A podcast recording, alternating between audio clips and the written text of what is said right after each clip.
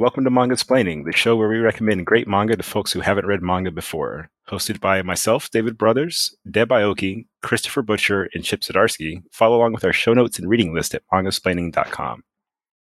And I did the thing again where I say myself and then introduce Deb, and it sounds like I'm not part of myself, but we're just going to roll with it.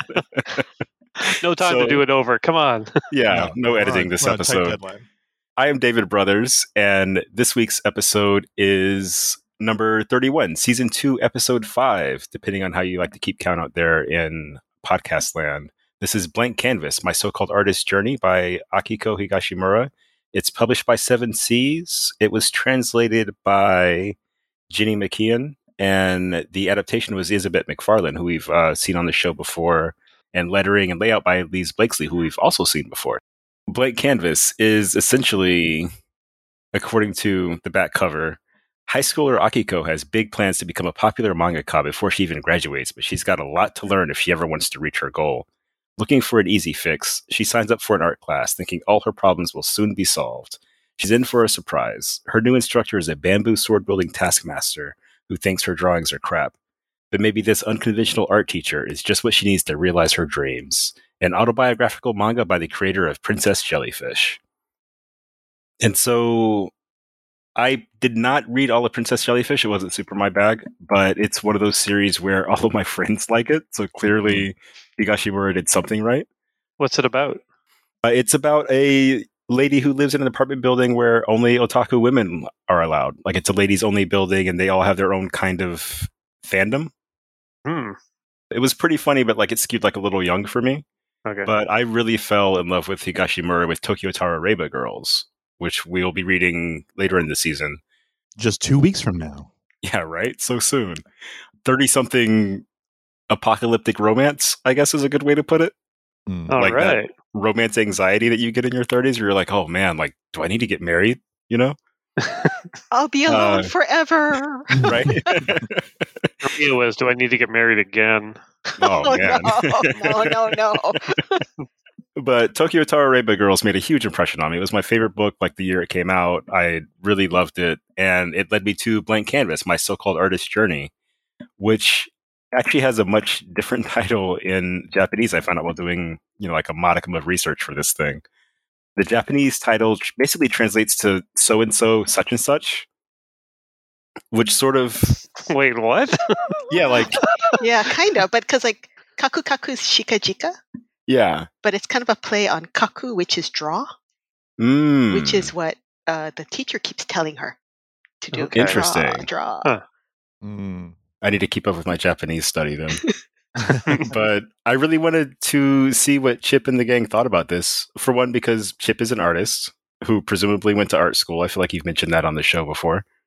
It's true. And also, I feel like Higashimura kind of preemptively critiques herself a lot. And I want to see if Chip agrees with the various things that she brings up. Hmm. But we'll work our way up to that, I think. We'll start with Chris, then Deb, and then Chip. Chris, what did you think of Blank Canvas? I'd actually already read it. I think maybe people got that from season two, episode three, where we announced this, and you were like, "I want to do Blank Canvas," and I was like, "Oh my god, I love that manga!" So I was actually really, really stoked actually to get to read something. A that I had already read. B was only one volume in short, which made me picking three volumes that much less of a problem. Higashimura is good, like really good, and it's nice to get to see the Josei mangaka start to find their audience in North America, it's it's really tough. It's like an uphill climb, and so I'm delighted to see that like her, her work continues to get released, and that we'll probably get more in the future, which is really nice. I really I like this manga a lot. Uh, it really cut me the first time I read, read it as someone who was a teenager who liked to draw and who was one of the better drawers of the people that were around him. and slamming into just being able to draw comic book stuff or manga stuff isn't the same thing as having an art career. Yeah, it was like at times brutal reading it. And I wish that I had found a way into training myself the way that she does in this volume. She really works hard. She's like forced to work hard by this sensei who, who realizes that. And so it was a little heavy for me, but also it's ridiculously funny, like pure jokes. Love that part of it. It also, like, you know, made me look back on things and be like, yeah, you didn't do that, but you learned how hard it is to actually be a professional artist. You know what I mean? Learn how hard it is to actually make comics. And I think it made me a lot more empathetic to other artists and other creators. And it kind of defined the rest of my career from that point on, where it was like, why don't you just like do good things for people that make comics if you're not willing to like you know put yourself through the crucible to get to make those good comics yourself Yeah. so when are you going to was- start doing good things for me? yeah jessica wouldn't approve i think it's a great book and to the point where i'm like a sad i have to go first because if you guys don't like it i feel like so such an asshole but no it's good stuff and i think anyone who's had an artistic career where they where they did have to really struggle with their work and their own self like their their impression of their own work i think is going to be it's it's it's a great manga for them Did you have a favorite character out of curiosity? Someone who really struck you? No, that's the other thing. Everyone, like, obviously, it's it's her story told from her her perspective, and I think that that's um, really clear. Most of the other characters don't have, like, they all are well composed. They have an interiority, but it's not necessarily on display. I think mm-hmm. the best character moment in the book actually is when her friend who goes to take the uni- the, the, the art university en- entrance exam with her gets to the city, sees where the school's going to be in the middle of the mountains, and is just like, "Nah, I'm not No. take this exam. If I get into this one, my parents are going to Hard make me go." Yeah, it was Yeah. so good. But then she Yeah. does this amazing comics thing where she cuts forward, and it's the only time she does this in the whole book to that character as a grown up who's still her friend and who's like, "Oh yeah, I, I kind of remember that that happened." And she's like, "What do you mean you kind of remember? You just sat in the room all day watching comedies and made me go take the entrance exam by myself." And you get to see, you're reminded that this is these are events that have already unfolded, and you're Mhm. being like they're being un- re-unfolded to you as as the reader. But getting to see that like one time where she brings the you know in mid story she brings the the story forward again to show that this life and death situation of you being a teenager and trying to decide your fate in art comics it's just like you know a middle-aged woman having a cigarette having a coffee with her pal going oh, i guess i remember that it's not that important is it Yeah. but it's like a huge plot point in this story and i think that that's also like especially coming at it from as someone who's older who's not in the middle of that like oh my god everything i do with my art right now is going to define the rest of my life. I'm not in that phase of my life anymore thank christ. Uh, i think that that is like such a breather you know what i mean? Like you get to like yeah. oh she didn't do that thing and she's still okay. Like she doesn't care. Like it know? worked out. it worked out like it maybe it didn't work out. Maybe she didn't go into art at all but she's okay. She's a person. You know Yeah, what i mean? okay. who still exists. They still have a friendship. I thought that that was probably the best character moment in the Yeah, and that, and that character doesn't really have any real sense of anxiety throughout the story. no, she's Like, so so that- cool. That really tracks with her like present day self. Just like what that thing? Oh yeah. Oh what? Oh whatever. Yeah. loved that Yeah. and i think that there are more character moments but that was the one that, that stood out for me Okay. Deb, how about you? What did you think of Blank Canvas? Oh yeah. Well, obviously, this was something I was really happy when I got licensed. It was one of when we did the best and worst manga. This was one one year. It was my um, this should be licensed pick. Nice. like, Oh, I wow. really, I really liked it a lot. I can relate to a lot of it. I too went to art school. I too thought I was going to make shoujo manga. I had all the all the you know the background of being the talented one in art in school, and then letting yourself think, "Oh, I'm so talented. Oh, I'm so good," and then like then having your face slammed into it, like, no, actually, you're not that good at all, Yeah. sucker. You But you know, it's really fascinating to read this because it's coming from a place of, you know, like unlike being in real time where it's just the person is a high school or college student going through this. There's this kind of melancholy thread going Mm. through it where Mhm. this person is remembering how selfish or naive or bad decisions were made. Kind of like in, you know, Journal of My Father, where Mhm. there's that feeling of, oh, I didn't realize it at the time because I was young and selfish and kind of full of myself. Yeah. Yeah. Oh, my teacher did all this stuff and he was actually very kind, even though he was hitting me with a bamboo sword every five minutes. yeah, yeah. you know? I mean, the artwork is is pretty is pretty crisp, but you know, I was a little bit curious because one, there's no translation notes in the back, Mm-hmm. Mm. and two, is it if you never read Akiko Higashimura's actual manga, does this book make sense? You know, like do you really grasp that she's this successful manga artist looking back on herself in a self-deprecating way, or is this just kind of readable as just oh, just this interesting story about a girl growing up and Mhm. deciding to get into art school? Well, I mean, I can answer that. Please. Oh man, It is. as, as the person who hasn't read any of her work before, there's a sense that she's a professional. There's not necessarily a sense that she's super successful. Hmm. Just that she is she has made it. She has a career. Like that's Mhm. that's basically all I got from it. Whether her range of success was high or low, I have no idea. But Mhm. it, it's clear reading this that this is her job. This is what she does. So yeah, that's the case. cool. What did you think about it? I loved it, and much like Deb it, it, and Chris, it, it hit home for me very directly, like very directly. Like I, I was the same. You know, I, I was like I was the the class artist in high school, and then what happened was I, I went to graphic design school because I didn't understand you could draw for a living, so I Mhm. took design.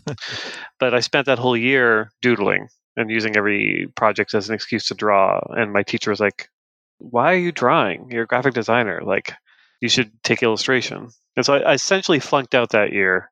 Mhm. And then I was like, "All right, I'm gonna I'm gonna go to Sheridan College, which is like the the, the big college in my province for art." And me and my buddy were putting together our portfolios for it, and I was just like, "Oh, this is a piece of cake." I'll just I'll my portfolio I'll draw the scenes they want. I'll I can draw a ball, fine. I'll draw a cube, whatever, easy. Doing all my little tricks, and I submitted, and I didn't get in, and my buddy did. Wow. So my fallback was uh, art fundamentals, which is basically just like the breakfast club of art. Nice. Like Sounds just cool. like it, it was. Uh, so Sheridan College, they're known for their animation program which was Ah. huge at the time. Like anyone that worked for Disney came from there. They also had a really great Pixar. illustration program.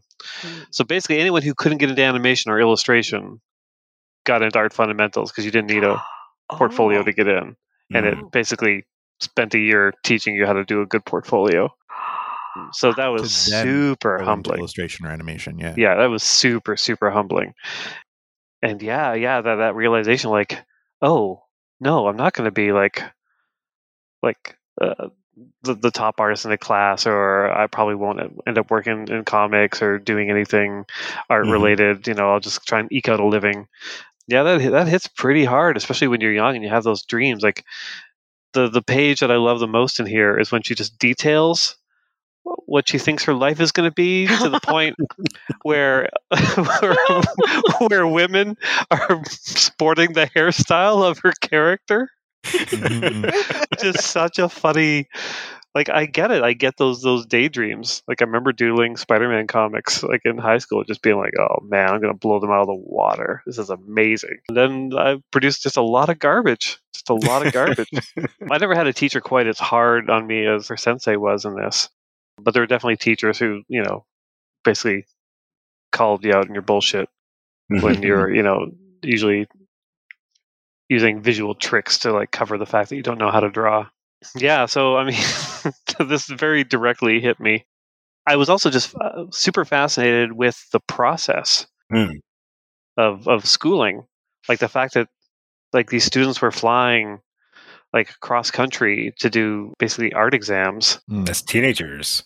As teenagers and just like studying all these different like statues hoping that they're going to get that statue because they know how to draw that statue it's just like so stressful so like, different, so right? stressful. How they Yeah. get into art school because, like, in this case, like they have cram schools, so you can pass these exams, yeah which yeah it's amazing is not is unheard of in America, right? It's like you don't you either do a portfolio and you kind of hope you get in, or Yeah. you go to some place that flips through your portfolio really fast and says you got the money.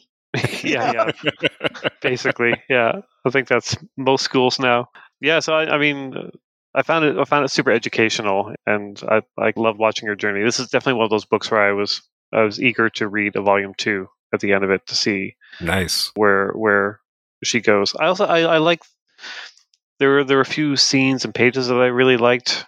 Hmm. There's a page with her in present day pouring herself a cup of tea, and then it's the drawing of, of like the really nice Mm, drawing of her art utensils, and her Mm. basically kind of apologizing to her sensei. Like it took me a long time to kind of figure it out.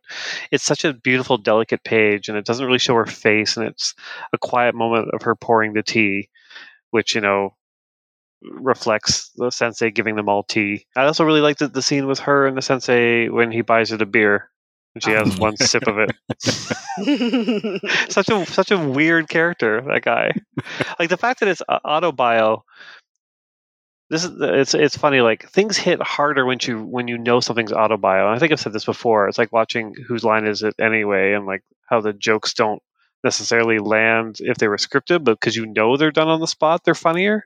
yeah So the fact that the sensei like tried to carry her on his back, like if that was just a normal story, I'd be like, oh okay, yeah, that's kind of charming. And this, I'm like, oh my god, that's amazing, because you know it's probably true. I love the sensei character because he's kind of he's in basically every sports manga. Like he's a guy riding behind yeah, the boxer on a bicycle, like hitting him with the stick. He's you know the coach making him do drills. Or he's coach or Paulie and Rocky. Yeah, exactly. And I've Yeah, never yeah. seen it for art school, but it makes perfect sense kind of with his approach, which is like, look, I'm gonna like you draw how you draw. I'm gonna show you how to approach drawing, how to be a Mhm. professional, how to finish your work, essentially. Yeah. So I did not go to art school. I'm actually a college dropout, but I almost went to art school because in high school I was in kind of an art class track, Oh, Okay. like doing like charcoals and landscapes and things like that. But I never got the hang of like human proportions.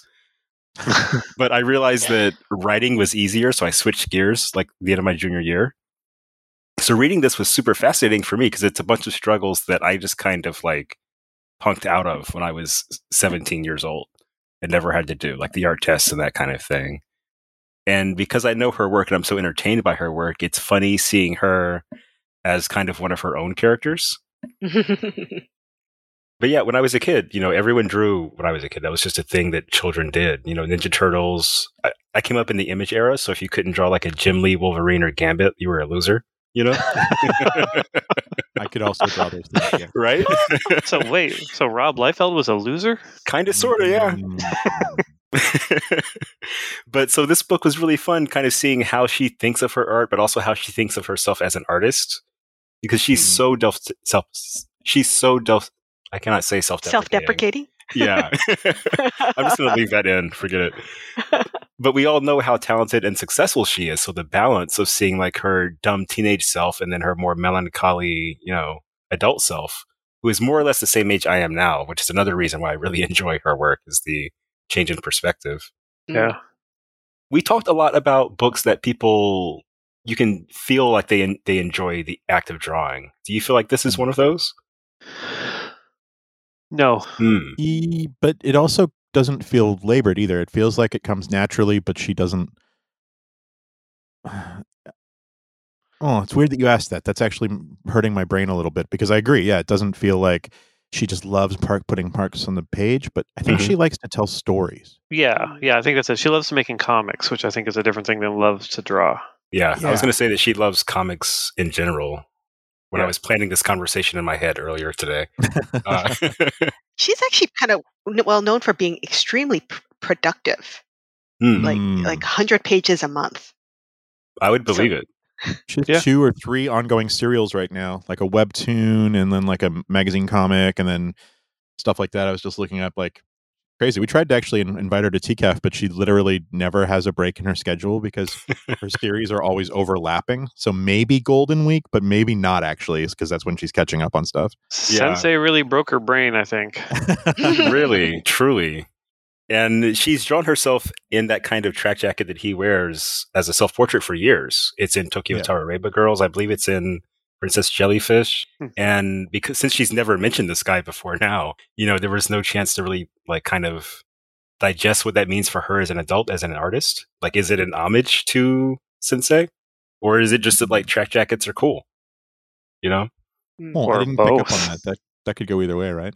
Yeah. Right, right. Oh. Deb, you said something interesting about how there's a lot of her actual drawings in this book. Oh yeah, that's pretty hilarious. Like if you look in the in the first couple pages, Mm-hmm. there's this like in elementary school I joined the manga club and it says actual artwork from back then. Yeah, yeah. and it, it, it lit- legitimately does look like artwork that a six a sixth grader would draw from a Yeah. reading shoujo manga magazine. It's yeah, it's interesting because, and then there's a lot of shoujo manga affectations in this, like the Mhm. flowers all over the place, and like on page ten where there's this where she has these blank eyes, like a Yeah. glass mask. Like sparkling, Yeah, shining, I guess is a better word. yeah. So she, there's a kind of always this this back and forth between this shoujo manga sparkly dream Mhm. and the reality that she's in now. Yeah. I like how often the sparkly dream shows up right before like she gets her comeuppance or something. Yeah, right. yeah, exactly. oh my god, I'm just looking at that page with the blank eyes and the flowers, and when her sensei, you know, compliments her. I love that she goes. To be honest, I think so too. It's so good. And I'm like, was it? It's there's another page where, like, on page forty, no, page fifty, where she said she tells the school counselor, "I'm going to be a shoujo manga artist." And he says, "You'll, I'm sure you'll succeed. You'll do everyone in Miyazaki proud. You really think so? I think so too." And like everyone's telling her, "Oh, my aunts and uncles and all my, all my, all my, all my friends, all my teachers, and every." It said, "My ego grew up too, or should I say, it blew up." I love it. but there was one notable exception.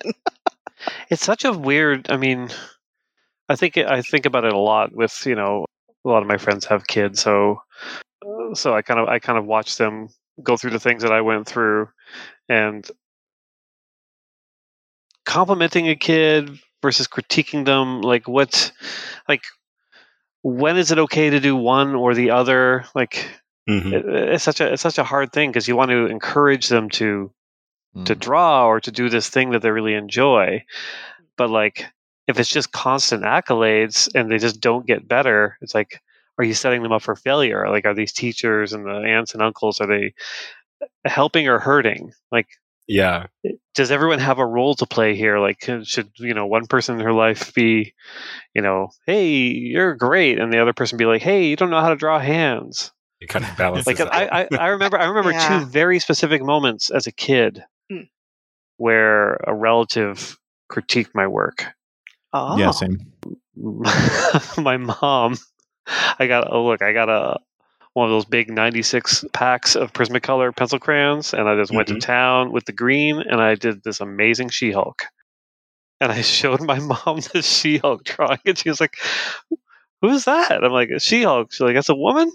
I'm like, "Yeah." She's like, "You just drew a man with boobs." I was just like, I looked and I was like, "Oh." Oh, she's right. Like, shouldn't she have like hips or something? Like, what's going on here? I'm like, oh, I didn't even think there's a difference between. Oh, and I remember just like kind of walking away, like, oh, that's weird. What a weird feeling.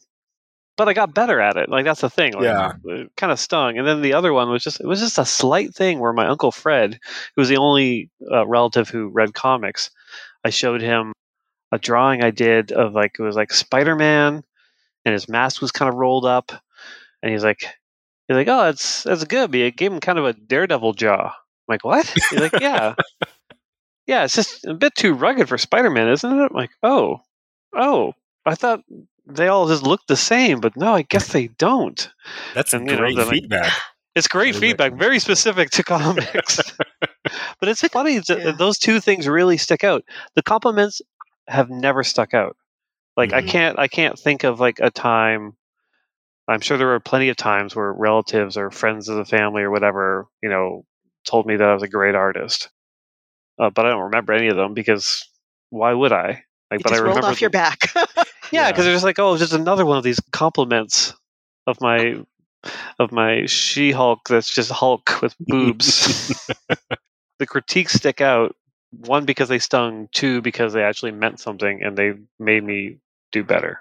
But the Hmm. critiques also meant that they were looking at your work carefully. You Mhm. know, I went to UA University of Hawaii. Then I went to School of Visual Arts for like a semester, like no, two semesters, and then I came back to UH because SVA was too expensive and frankly not worth it. Yeah. oh.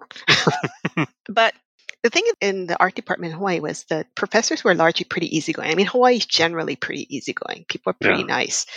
But there was a art teacher who came from the mainland to teach, and he was he was uh he was blunt. Yeah. He would tell people, "Oh, you know, maybe you should do this, and maybe you know that's not working." And his critiques were were critiques, Hmm. and I liked that teacher a lot. I learned a lot from him. I got to be a lot better as an artist because he really looked at my work as an individual Mhm. and gave me really good, useful tips for getting better. And because I took his advice seriously and had a conversation with him about it, you know, I, I got better and I liked him a lot. He was one of my favorite Yeah. professors. But a lot of the other kids really didn't like him because Yeah. they were not used to being critiqued. They were not Yeah. being used to being told that their work wasn't good enough or they didn't put enough effort or they could, you know, maybe they should try something else. So he, I don't think he lasted more than five years at UH. He ended Mhm. up going back to the mainland. But I think about that a lot, you know, in the sense that one, that I feel bad for him because he he really cared, Yeah. and by being by being strict, showed he really cared, and he really cared about the quality of the work. But it made me feel also bad for the people who didn't take his critique seriously. Like, what are you Yeah. here for? Yeah. Yeah. Yeah. I could always tell. I mean, in, in my program in illustration, there were a lot of kind of post grads there who took fine art, realized they couldn't make any money doing fine art, and they came to illustration. Oh, Hmm.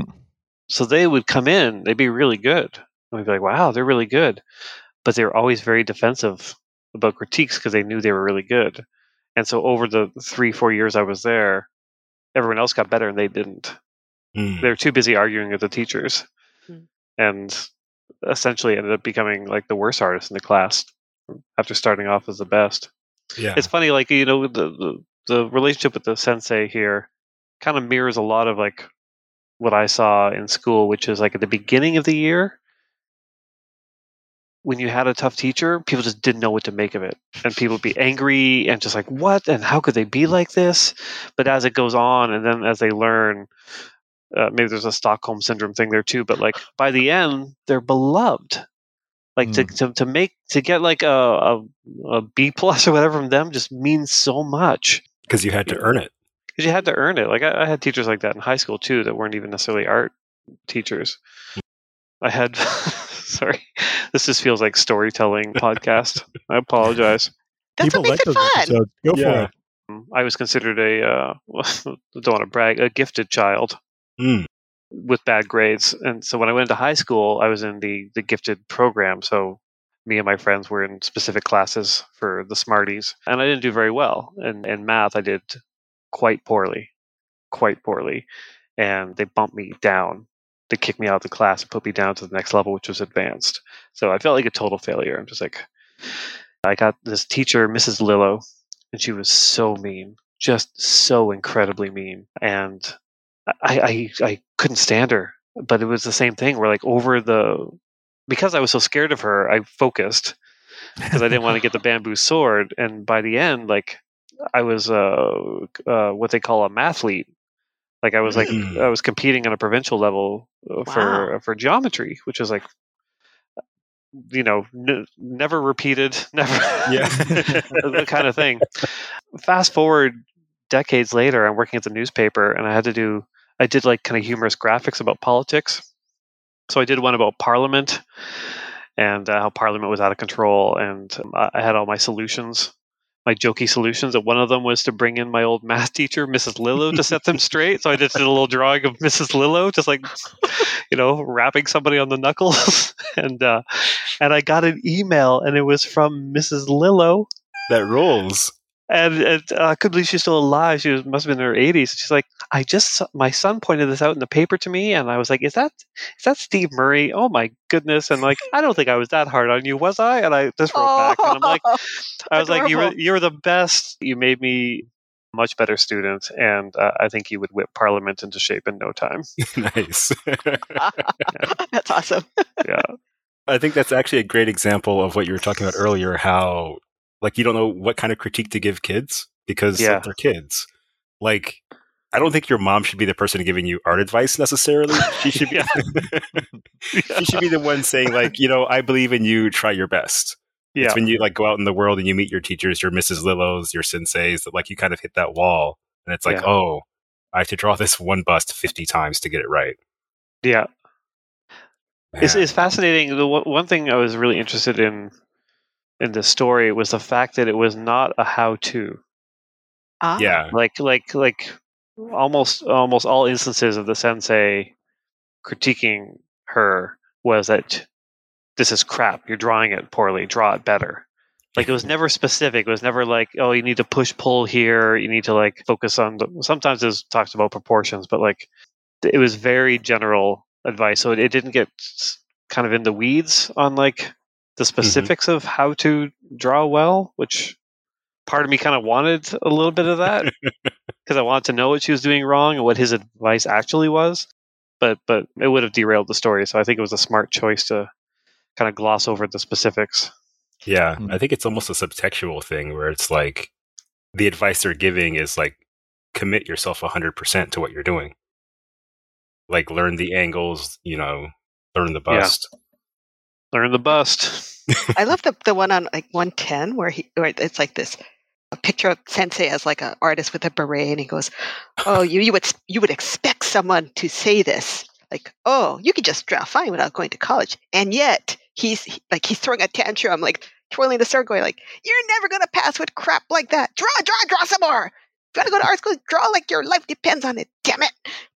He cusses, and you know, if you really think about it, this it's amazing that he didn't get reported Yeah. this, all this corporal punishment that and uh, verbal abuse. Like he tells this one it was the girl, like 70s. that's a kind of lunch a chimpanzee would eat, and then he's like making fun of this girl, and it's like he's kind of a jerk.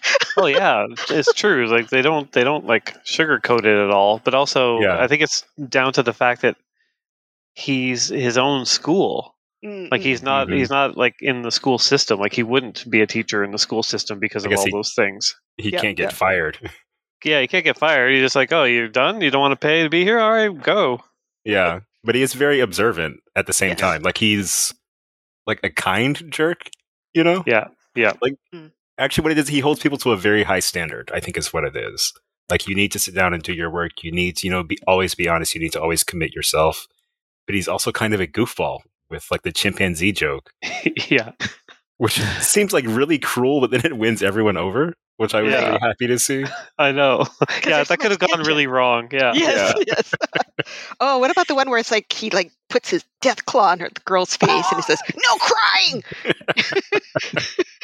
Deb and Chris, this is one for your manga history expertise. Would you Mhm. call this essay manga, like what Nagata Kabi does? Hmm. Hmm. I- Yeah, I mean, yeah, but also it's it's interesting because Chip mentioned it's a how-to book, or like it's not doing how-to. It's not like you have to do this. So it didn't get bogged down in the details because I thought he was going in a different direction when he said how-to. Because there's a part in this that we didn't talk about yet where she has to cram to actually get into school, and so she mm. buys these guides that are available at you know the bookstore and things like that that like teach her how to do this like how to pass this part of this test how to pass this part of this test how to pass this part of this test and she gets really good at like gaming this system through these books this doesn't seem at all like a how-to book on how to become a mangaka even though it's sort of as an autobiography it's about her artist's journey et cetera et cetera in the way that those how to become a mangaka books actually do exist in japan. Mm. like how to break in how to whatever how to find this in like this information she wants to be a mangaka. She's just like come up with this way that it's going to work as a fantasy in her head because when this story happens those books that that roadmap doesn't take place or doesn't exist now or in that in that place sorry so i think it's i was kind of expecting when i went into this book for it to be uh how you too can become a shoujo mangaka and it's like yeah. obviously having read Tokyo Tarareba Girls, I should have been like, oh no, because that's that's not what Higashimura Sensei does. Like that, this is that is not what she does. But I was kind of expecting this to be more of more of a how to and less of a an essay manga, less of a personal story, and Mm. more of a how I did it and you can do it too. And it's it is it's very personal. There's some something going on with the sensei. I think like I haven't read past volume one. I really want to Oh. actually. I really want to, but I decided There's only this week I five be like- volumes. it's so good. I know, and I plan to read them all. Don't worry, but I, I wanted to do one episode where I couldn't just read ahead Yeah, and yeah. talk about things that are not in this text. Fair enough. Yeah, I'll do I- the Yeah. same. Yeah, okay, every single time I we do one of these things. But yeah, I I really like it. Could be going in a place that really does move it to a very personal essay space. Is my thought. Mhm. Deb, what do you think? There's definitely essay aspects of it where like she's explaining the art school admission process, which is super Hmm. helpful because it's so different. It's so Mhm. unique to Japan. Yeah, but that's also just for context for the story itself. Yeah. No, it's kind of nice that she explains it because I don't think you know, like as someone who you know is not familiar with that system, it was really helpful to understand.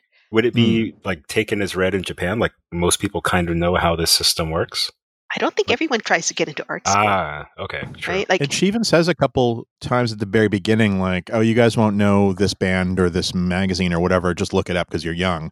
So I think there's that. she- Yes. and she does explain a couple times it's like i think they changed the system just afterwards so it won't work anymore so don't bother trying it and like like Oh, she yeah. is very much talking about a place and a time and how things worked so yeah she has to give context but it's also part of her story like these Mm. this is why she had to do this thing because if she just ended up it's like oh i had to go to kanazawa to do this test and she didn't explain the whole testing procedure you could have gotten away with it as like a story or as a piece of fiction but as a personal story i don't think she could have gotten away with it Okay, makes sense to me. Well, I mean, you can also disagree, but that's that's my reading. No, yeah, I was just curious about your take. It's interesting because there's a bit. I'm gonna leap ahead, like Mm. Deb and Chris just said they weren't gonna do in volume two, Ah, you bastard. That's good. That's good. where she comes back to her college um, and gives us a speech, like a the talk to the the current class. Like after she's made herself as a mangaka, after she's like seen all this fame, and she meets like a teacher from back then, her friends, and that kind of thing. And the teacher is just casually like, "Oh yeah, you're like we have a manga program now. Like this is a thing we do." When she's Wow. kind of sheepish about, you know, like I felt like I ran away from fine art, she says, or something like in that realm. And the teacher's like, "No, like you were honestly like really good for us. Like this really worked out." Oh man, that's so funny because like I had the exact same thing with my college. Because Yeah. like going into college, like you were not allowed to draw comics. You could Mm. draw comics or fantasy. Like those were in like the portfolio requirements. Like no comics, no, like nothing like that. And it kind of you know beat it out of a lot of us. Yeah. But you know, as as as is the way, like a lot of us went on and did comics. So now they invite us back to the college to promote like the successful graduates because it's me, Kagan McLeod, Jeff Lemire, Ramon Perez. Jeez. wow. And so like we'll have these events where we'll go and be like a full room and like we're just kind of laughing to ourselves like you didn't want us here at all. You should and that was that. like our faces are on the that. brochures. I'm like, come on. But but you know, it, it, it turned out to be, you know, one of the only ways you can actually maybe possibly make a living while destroying your body. And so they latched onto that and they can sell the program that way. It's just that in the NFL. Who knew? Yeah, that's it. Oh, so many comic concussions. Somehow I don't think there's like a like MTV Cribs for a comic book artist with the giant Oh, there should mansion now. with the with the three pools. I think it's just I think it's just Alex Ross. Oh, okay. I've seen okay. pictures Yeah. of his place. Yeah, that, there's definitely a cribs yeah. in progress there. Chris, as a bookseller, who would what kind of reader would you pitch, pitch this book to? Like who do you think would be into this? So I was talking to Andrew, who is still a active bookseller, runs Mhm. Little Island Comics for kids. Sorry, I forgot you were the John Wick of bookselling and currently retired. Yeah, exactly. He's getting dragged back in. Until they Um, cancel his favorite comic and he comes back and takes revenge. And I was, he was like, "What are you, what are you guys doing for the podcast tonight?" And I'm like, "Oh, we're doing Blank Canvas.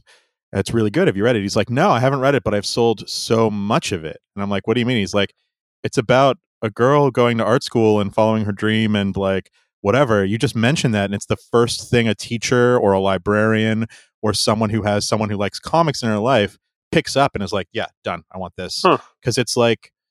It's it's catnip, I guess, in its way. Yeah. You know what I mean? Like, Yeah. I want something that's going to encourage people. I want something that's going to like show how someone did it, how how they found success, and it's not like which I hate to say it, but it's not problematic. Like there's no random boobs yet, uh, in, at least in the first volume. Uh, There there's isn't no any. like swearing. No. There's no so whatever. teachers and librarians of the world, you're safe. please order yeah. blank canvas. It's fine. the, the, only problematic thing is the teacher beating the students with a wooden sword. I'm yeah, and it was the 90s. 70s. and it's Japan. Come on.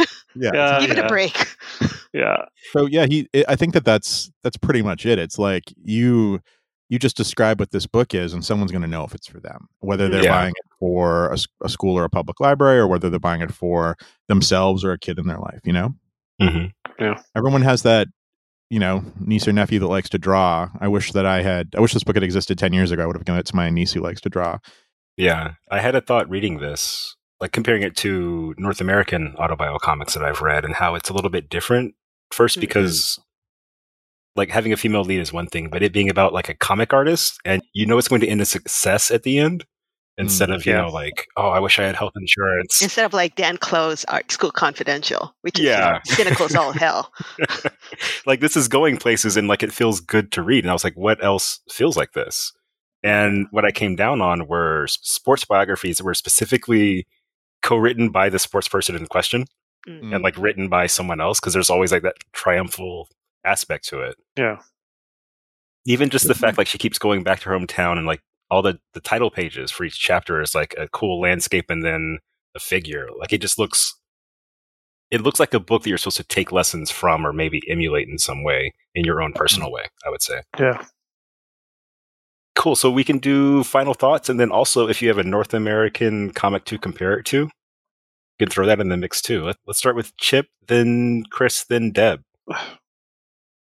I love it. It like I said earlier, it really hits home. I think I keep I keep debating whether or not it would have been a book that I would have appreciated as a younger artist when I was in the egotistical phase, like whether it would have actually like made me realize that maybe I'm not great. Yeah. But I, I think it's I think it's good that I came to it now at this stage in my life so I can look back on it the way the author's looking back on, on her life. It's really well told, informative. It it definitely makes me want to hit volume two at some point. Yeah, mm. yeah, I quite like it. In terms of comparisons, uh, I don't know. I don't know because it's hard because, like we were saying, or what you're saying, like autobio comics are all just like cynical, yeah. or yeah, like coming from a place of like not successful. So it, there's no there's no light at the end of the tunnel in a lot of autobio comics. It's like I do this because it's a compulsion, even though my wife hates that I do it and I can't make the rent, which yeah. is you know most of comics. So yeah, I can't think of a, a proper comparison. Okay. Yeah. Chris, how about you? Yeah, final thoughts. I think it's I think I do appreciate it more as a grown up than I would have as a teen. I would have been on her side and been like, this guy's a jerk, and I hope he gets his comeuppance. And now it's just like you can kind of see all the pieces moving, or I could see all the pieces. And I really, I really enjoyed it, and I would have her no problem recommending this to anyone who wants, like even people who don't necessarily. Well, I guess that's what the podcast is. Read a lot of manga. I think that this is a good one to, to start with, maybe if you're yeah. if you're not sure. Um, except for it reading backwards and having some Japanese cultural stuff that doesn't 100% make sense. Uh, but they say Google it. yeah, if, yeah, you can also Google it too. Yeah, there's nothing there that like pulled me out of the story. There is one thing for me. I just remembered. Mm-hmm. There's a cutaway panel to that like early scroll that's considered the first manga with the frog the doing something. Yeah. Mm. And it's clearly a Japanese reference that like reference to that part of the story that is being referenced, you know, in, in the in the story itself. I did not get. And I was like, oh man, my cultural knowledge has a huge gap here. I've got to figure this out. And I just realized that that's the kind of thing that when a lot of a lot of people that don't read manga because I know I read manga and do the podcast now are like, yeah, I try to get into manga, but there's just so much stuff I don't understand. And you're thinking like, just read the story and let it wash over you. But like, no, like there's one panel where all of a sudden it cuts away to two frogs and one of them has a rope, unexplained, and then goes to the next panel again, and you're like, what's that? Uh, I, think, I think if you read a lot of comics at the very least you're kind of trained to be like all right that image was weird but we're going on to the next image and we're going to see what happens and see if it yeah. fits into context and then by the time you're six or seven images down the road you've kind of forgotten the weird frogs uh, yeah yeah now. yeah the, the, the story doesn't hinge on the frog panel but what if it does? Like, but you get to volume five and it turns out the frog panel was the most important part. And if we had just known, it was foreshadowing for like everyone dying at the end or something. Like, I don't know. But yeah, I think I think it's the kind of thing that does trip very close readers up. That it's comics are like a magic eye test. You can't focus on them too hard, and you can't not focus on them enough. You have to just relax your eyes until the 3D image appears, and that that's how I approach comics. Like if I'm too focused on it, it's work, and if I'm not focused enough on it, I don't retain it, or I just like end up just oh, reading yeah. the word balloons and skimming through. Mm-hmm. And I think a lot of people who start reading comics read it like pros, like they're reading it, and then you get to a panel that you can't explain or understand. And I don't even know, like all of a sudden you're just tripped up, right? You're out of the like yeah. the immersion's gone, you're out of the moment, you can't see the sailboat anymore or whatever. Mallrats reference. Anyway, long story short, try to get past that, read it anyway. And there is, I can't think of anything exactly like it, but I do really like Dan Clowes's four page Art School Confidential yeah, yeah. comic that got turned into a movie somehow. It's great and has almost nothing to do with this so far, as far as we know, but it's a lot of fun. Can I can I just say that your 3D Magic Eye way of explaining comics makes so much sense? Yeah, that's such a, that's such a great way of looking at it because it's kind of like hmm. the the forest for the trees. Like hmm. you kind of, yeah, you, you you need that slight relaxation to actually like get lost in the world of it a little bit. Mm-hmm. Hmm. I, yeah, I just yeah. came up with that on the cuff here. Oh, there you uh, go. You're, you're brilliant. You're a savant. Deb, what did you think? Oh, well, I mean, I, could, I, I love this on a, so many different levels, right? Because mm-hmm. I love mm-hmm. her work. I love where manga artists talk about their lives like mm. you know drifting life and zoo in winter i like all of these things because it's a glimpse into what it's like to uh, go be, be a manga artist and what you what you have to go through to get mm-hmm. to that place but also her self-deprecating humor is hilarious yeah, the character so she creates is really fun it's really not it has a really wonderful up and like like rhythm to it like you know funny moments and kind of like melancholy moments and like what the hell just happened here moments you know and then yeah. explanations. And so it's kind of like got this nice kind of, uh, uh, you know, nice rhythm to it that keeps you reading.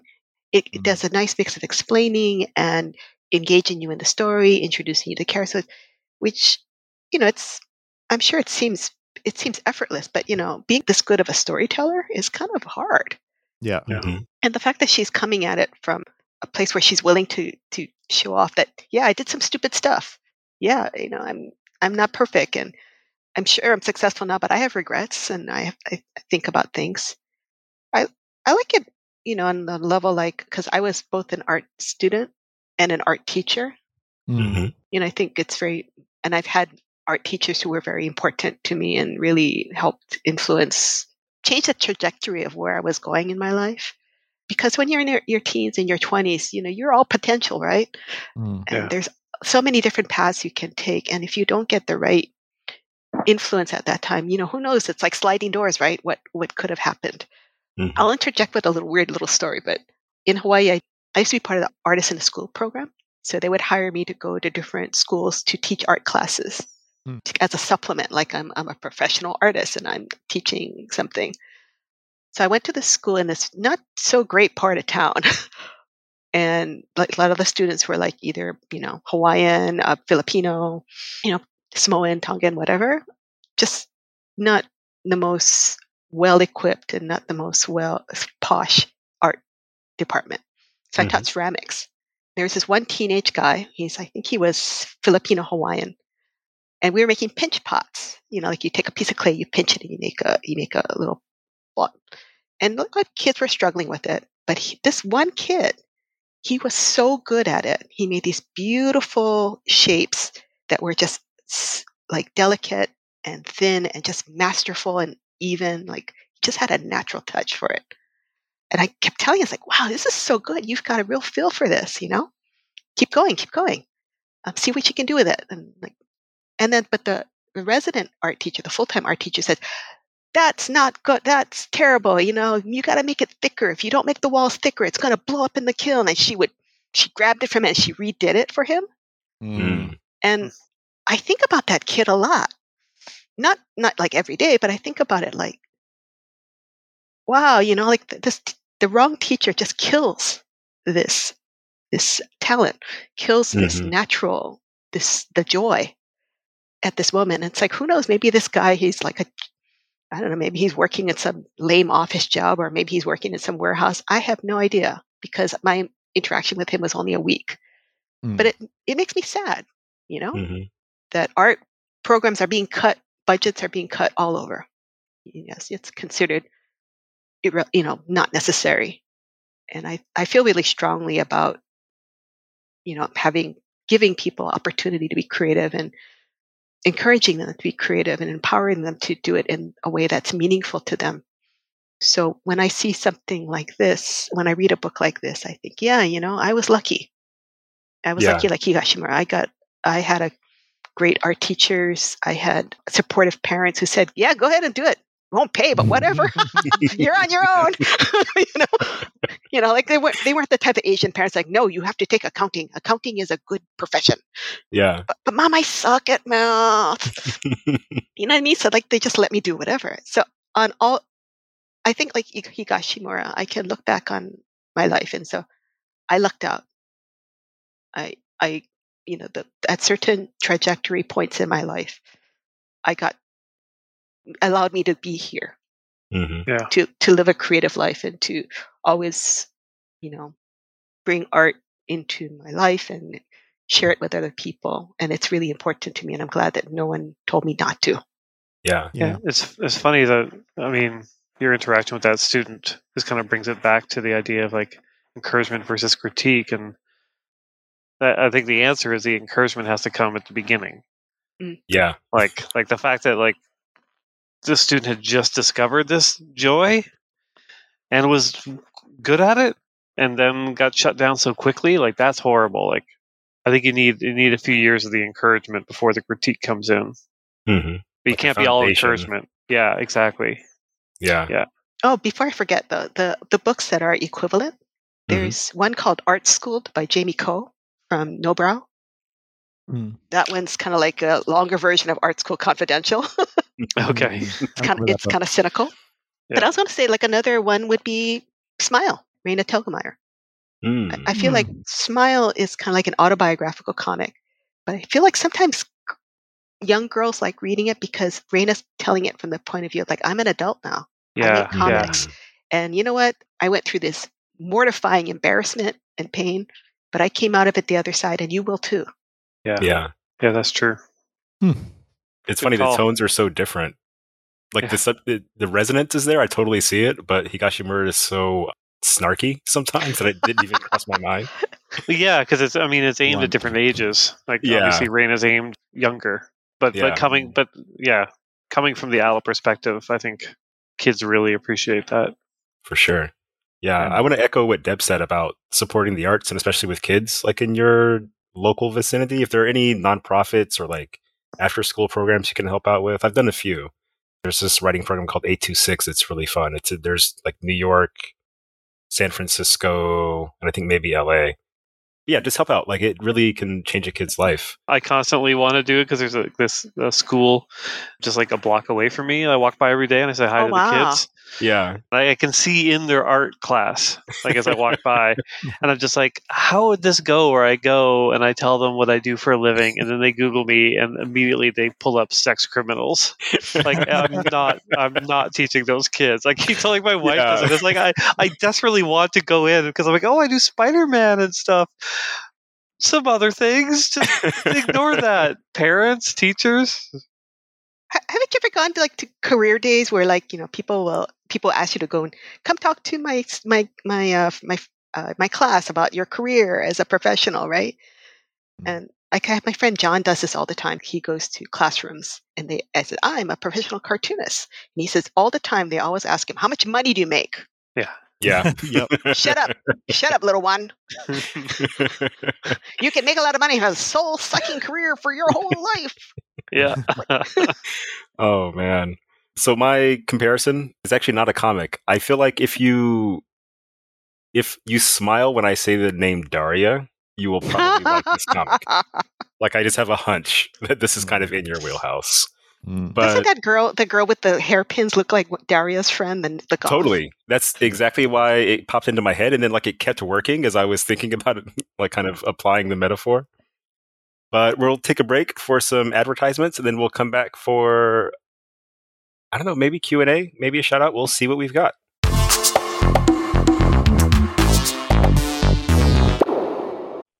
You have one unheard message.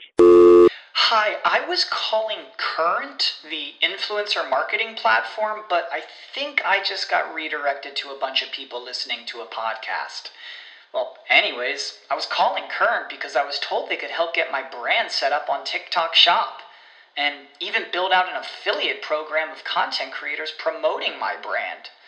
And even have those content creators go on live streams and promote my product there. Wow, I could really use Current.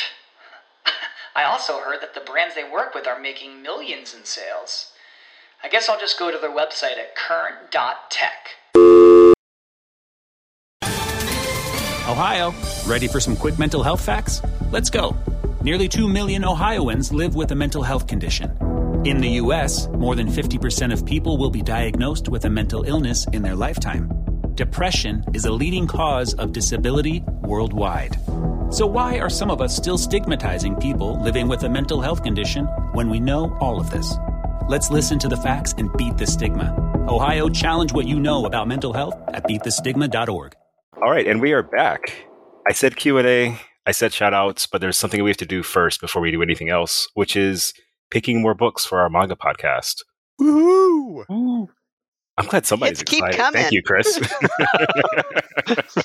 Where's that, where's that button of the sound effects? Yeah, you're really falling You're down the supposed job there, Chris. yeah. Yeah. so, Deb, do you know what book you'd like to suggest Chip read next? I do, but it might it might be something that I'm not sure if you're comfortable making this purchase. But we'll Oh try. man, what? Okay. Who are you So- is talking this going to to be a snuff comic? Like, Yeah, Um, well, Put on the list. kinda. Um, okay, kinda. Jesus. I've intrigued you, right? yeah, you have. You're doing a good job. okay. Yeah. So my pick is something brand spanking new. Okay. So damn new that it's not even in print. It's Dan Dan Da Dan. Mm, I didn't write down the, the author's name, but it's a new Shonen Jump uh, series. It's only available on the website, and Okay. it's. I'm going to recommend you read chapters one to five because that is the equivalent of volume one in Okay. the as the manga when the when the manga eventually comes out. So anyway, it's a story about a a nerdy boy who believes in UFOs and unexplained phenomenon, and a girl who believes in ghosts and they kind of meet each other in high school and they say ha I, what are you talking about? That's that stuff ain't real. And he goes no your stuff ain't real. So they kind of dare each other to go to paranormal hotspots of their respective things. So the girl goes to this place where aliens have been spotted and the boy goes to a place where ghosts have been spotted. And because this is comics they both run into both of the respective phenomenon. The boy runs into a, a, a horrific ghost, revengeful ghost, and the girl runs into some aliens who abduct her. It's kind of a wild ride. I don't really want to get too much more into it, but the art's Yeah. really great. The the twists are really interesting. It is only available on the Viz website, and you have to sign in with an account because some of the content requires that you're 18 and older. So that takes care of your nice art, grown up content, Whoa. Way weird. It sounds like such a kid's book based on the premise, but all right, not. 18 plus. the creator of Don Da Don. Wait a minute, did I even say that right? you did. Yeah, Don Yeah, Da Don. Don. Yukinobu Tatsu. It was actually the assistant on one of my series that I edit, Hell's Paradise, for like I don't know, ten volumes or something like that. Quite a Oh, while. wow. I didn't know So it'll be that. cool to see if there's any kind of overlap in the art style. Chris, do you have a pick? So I do have a pick. I did have a pick until Deb just accidentally ruined my pick. Did I do Um, that? I'm sorry. Is your No, pick now actually- Don to so- Don six through ten? yeah. we're just gonna we're just gonna read all 28 chapters of Don to Don. No, I was actually gonna pick another Shonen Jump exclusive that's digital exclusive, and it's Look Back by the by the creator of Chainsaw Man. But you know, we do a lot of oh, that was amazing. it is good, and it would have been That's so thematically good. appropriate too to this episode, but that's okay. No, We can still I'm just kidding. do that. Yeah. No, it's man, we pick a lot of Jump and Kodansha, and it's like there's a lot of publishers out there. We should probably try and show some love to. Like Deb's suggestion is already going to get you buying a Shonen Jump subscription. So, like we've done, we've done the work there. You, you're, you're set. So, I actually All wanted to go back to a, an old favorite, and there's no digital for it, unfortunately. So, you're going to have to go to a store and buy a copy. Is it two frogs on a rope? It is two frogs in a rope. Right. No, it is called A Drunken Dream and Other Stories by Moto Hagio. And Moto Hagio is one of the sort of great shoujo mangaka. It's the classic shoujo manga that we've sort of been reading around and hinting at all season, or last season too, I guess, when we were talking about this. It's a collection of short stories that spans her entire career. And it sort of shows her development as an artist. It shows her development as a storyteller and, you know, really gets to some of the the core of of what she likes to do with her manga. It was published by Fantagraphics in 2010, and it appears to be It was reprinted. partly in print right now. I can't tell hundred percent for sure. Actually, No, I saw it at my local bookstore. But Okay, great. a month ago, yeah. uh, it's a little bit. Yeah, Fana let this book go out of print, but then it came back into print, so I wasn't sure. But yeah, it's it's showing up on many online book sites. You'll be able to get a copy, no problem. I hear the Beguiling has it in stock right now. So is it only No. physical? It is only physical, no digital for you. All Uh, but it's a really beautiful book that I think you won't mind adding to that shelf. right. we'll see. All We'll see. She's kind of well known don't for her science It's fiction work full. too. So It's all the things that you like about. It's a lot of the things that you like about manga, where it talks about a creator over the course of their career, and it's really pretty. I think it's a good introduction. If we're ever going to do Rose of Versailles, it's a good introduction to what manga, shoujo manga, was like in the '70s, like when we were reading Blank Canvas and things like that, to sort of set the mood, let's say, for future picks. Moto Hagio, Drunken Dream and Other Stories, Fantagraphics. I think it's a good one. All right. That's a great pick, but I'm furious because I owned that book 10 years ago and I have to buy it again. Why did you get rid of it? It's not very good. Oh, no, it was really good. I ended up giving it to a friend who was like a big Moto Hagio fan who couldn't find it. um, Okay. And, you know, my bookshelves are always bursting anyway. So I was like, I will bless you with this and you will owe me a favor one day. Yeah. So great pick, Chris. Thank you very much. Thank you. I guess now the favor is to lend you the book. Right? Expedited Yeah. California. David, what's your pick? What are you thinking? My pick is something I'm going to use to ease the anger from Chris's pick. It is called City by Keiichi Oh. Arawi. oh, and yeah, I'm gonna I'm gonna read the Amazon description. this surreal slapstick series revolves around a penny, penniless college student, Midori Nagumo, who lives in an ordinary city filled with not quite ordinary people. And as this reckless girl runs about, she sets the city in motion. Midori is in a bit of a bind. She's in debt, and her landlady is trying to shake her down for unpaid rent. Her best friend refuses to loan her cash since he's wise up to her tricks. Maybe some bullying would help, or a bit of petty theft. Neither is sustainable. Maybe getting a job would settle things, but working means less time for fun adventures in the big city. And this description is actually not funny enough for how slapstick the series is. All right. Imagine Rocky and Bullwinkle in a city full of Rocky and Bullwinkles. Like that's the level. That's a good Uh, description. David knows how to sell the book. he does. He does. it's just nested incredibly slapstick like smart dumb humor where the punchline is really kind of like bottom of the barrel but the route to get there took you all over the world yeah. It's a really funny series i mean i think it would be kind of fun to talk about because there's kind of no possible context that could prepare you for it it's just like wacky antics every page punchline every third page something like that Well, David, you, you done did it again. you you sold me on this thing. You're my top pick. fantastic job. Deb, you are number two only because Chris, of course, picked a physical book, and I'm going to put that off for as long as I can. I would also like to throw in a pick as well. what? a chip pick un, un, un, unprecedented or precedented once before. I would like to finish BL Metamorphosis because I've been Wow. thinking Yay. about that book often since we read volume one, and Yeah. knowing that was it. There's five volumes total. Volume five comes out in uh, September 22nd. Okay, Awesome. so yeah, so I think we should finish that bad boy off. We got to see how that young lady becomes young again and lives forever, I'm stoked. which I'm Let's assuming is what happens. I mean, it's called Metamorphosis. Surely that's the direction they're going. Yeah, see, there you go.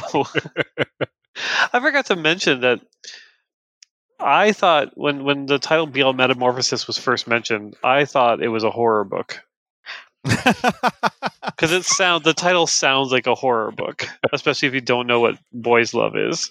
Yeah. BL Metamorphosis I have no It sounded idea. like Frank and Fran Part Two or something. I kind of have no idea how that how they came to that translation of that title. Honestly, Yeah, yeah. That's so good. Yeah. When do you want to do that? Before? After? Uh, well, I I think I mean was it September twenty second? Mm-hmm. I think we should do it like as the the final volume comes out, so we can actually read it. Okay. So that would go probably BL Metamorphosis, then City, then Deb's pick, then Chris's pick. well, you'll be pleased to know that BL Metamorphosis comes out on the 22nd, and our record date is the 22nd. Oh, okay. Oh. You can actually read three and four now, and then read five on the day of recording. We can all be like day of. That'd be pretty fun. All right, let's give it a shot. cool. All right. So, does anyone have any shout outs before we wrap up today? I'm just going to shout out. They announced my new Marvel event today, Devil's Reign. If you love events, if you love Daredevil, you, you got to hit this. It's just going to be just universe shaking, Nice. Wow. just like all the other Marvel events. So, just like it. is it is the title a Purple Rain reference or? no, here's a Mangasplaining exclusive. I called it the Fear King, and then the sales department was like, "That's stupid. No one's going to buy it." and then when I called it the Secret King, and they said, "Oh, the word secret doesn't sell anymore." I'm like, "Well, that's insane." and so after a list of like 20, we ended on Hell's Reign. This was their choice, and then they were they realized, oh, we can't sell a book with hell in the title in the southern states, so it changed to Devil's Reign. Nice.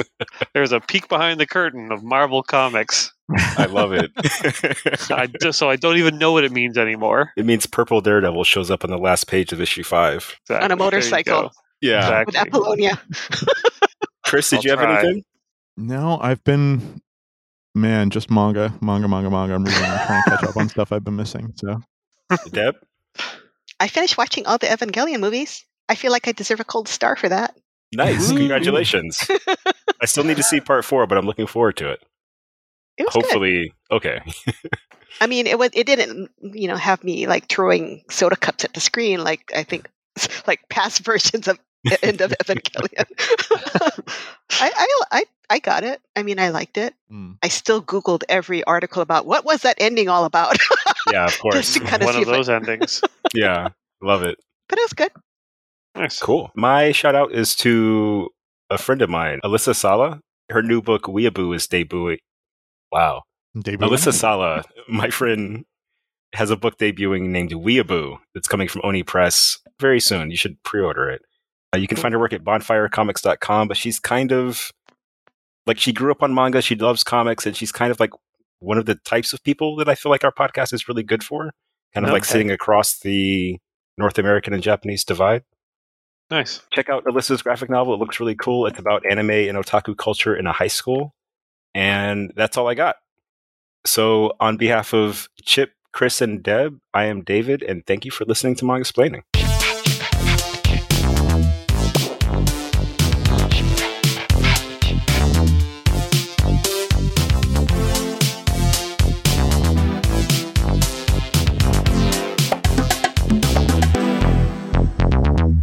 This has been Mangasplaining, episode number 31. Thanks for listening. For our next episode, we'll be discussing the manga Blood on the Tracks by Shuzo Oshimi. Want to pick up a copy? Consider supporting your local comic book and manga specialty shop. Find one near you at comicshoplocator.com or check out your local library for print and digital lending options. You can also follow along with our complete reading list at mangasplaining.com. Thanks to DADS for their musical accompaniment this episode. Sick of being upsold at gyms? My guy, you're currently a base member. For $90 more, I can upgrade you to our Shred membership. For $130 more, you'll be a Swole member. And for just $300 more, you'll reach Sweat Platinum. At Planet Fitness, you'll get energy without the upsell. Never pushy, always free fitness training and equipment for every workout. It's fitness that fits your budget. Join Planet Fitness for just $1 down and $10 a month. Cancel anytime. Deal ends Friday, May 10th. See Home Club for details.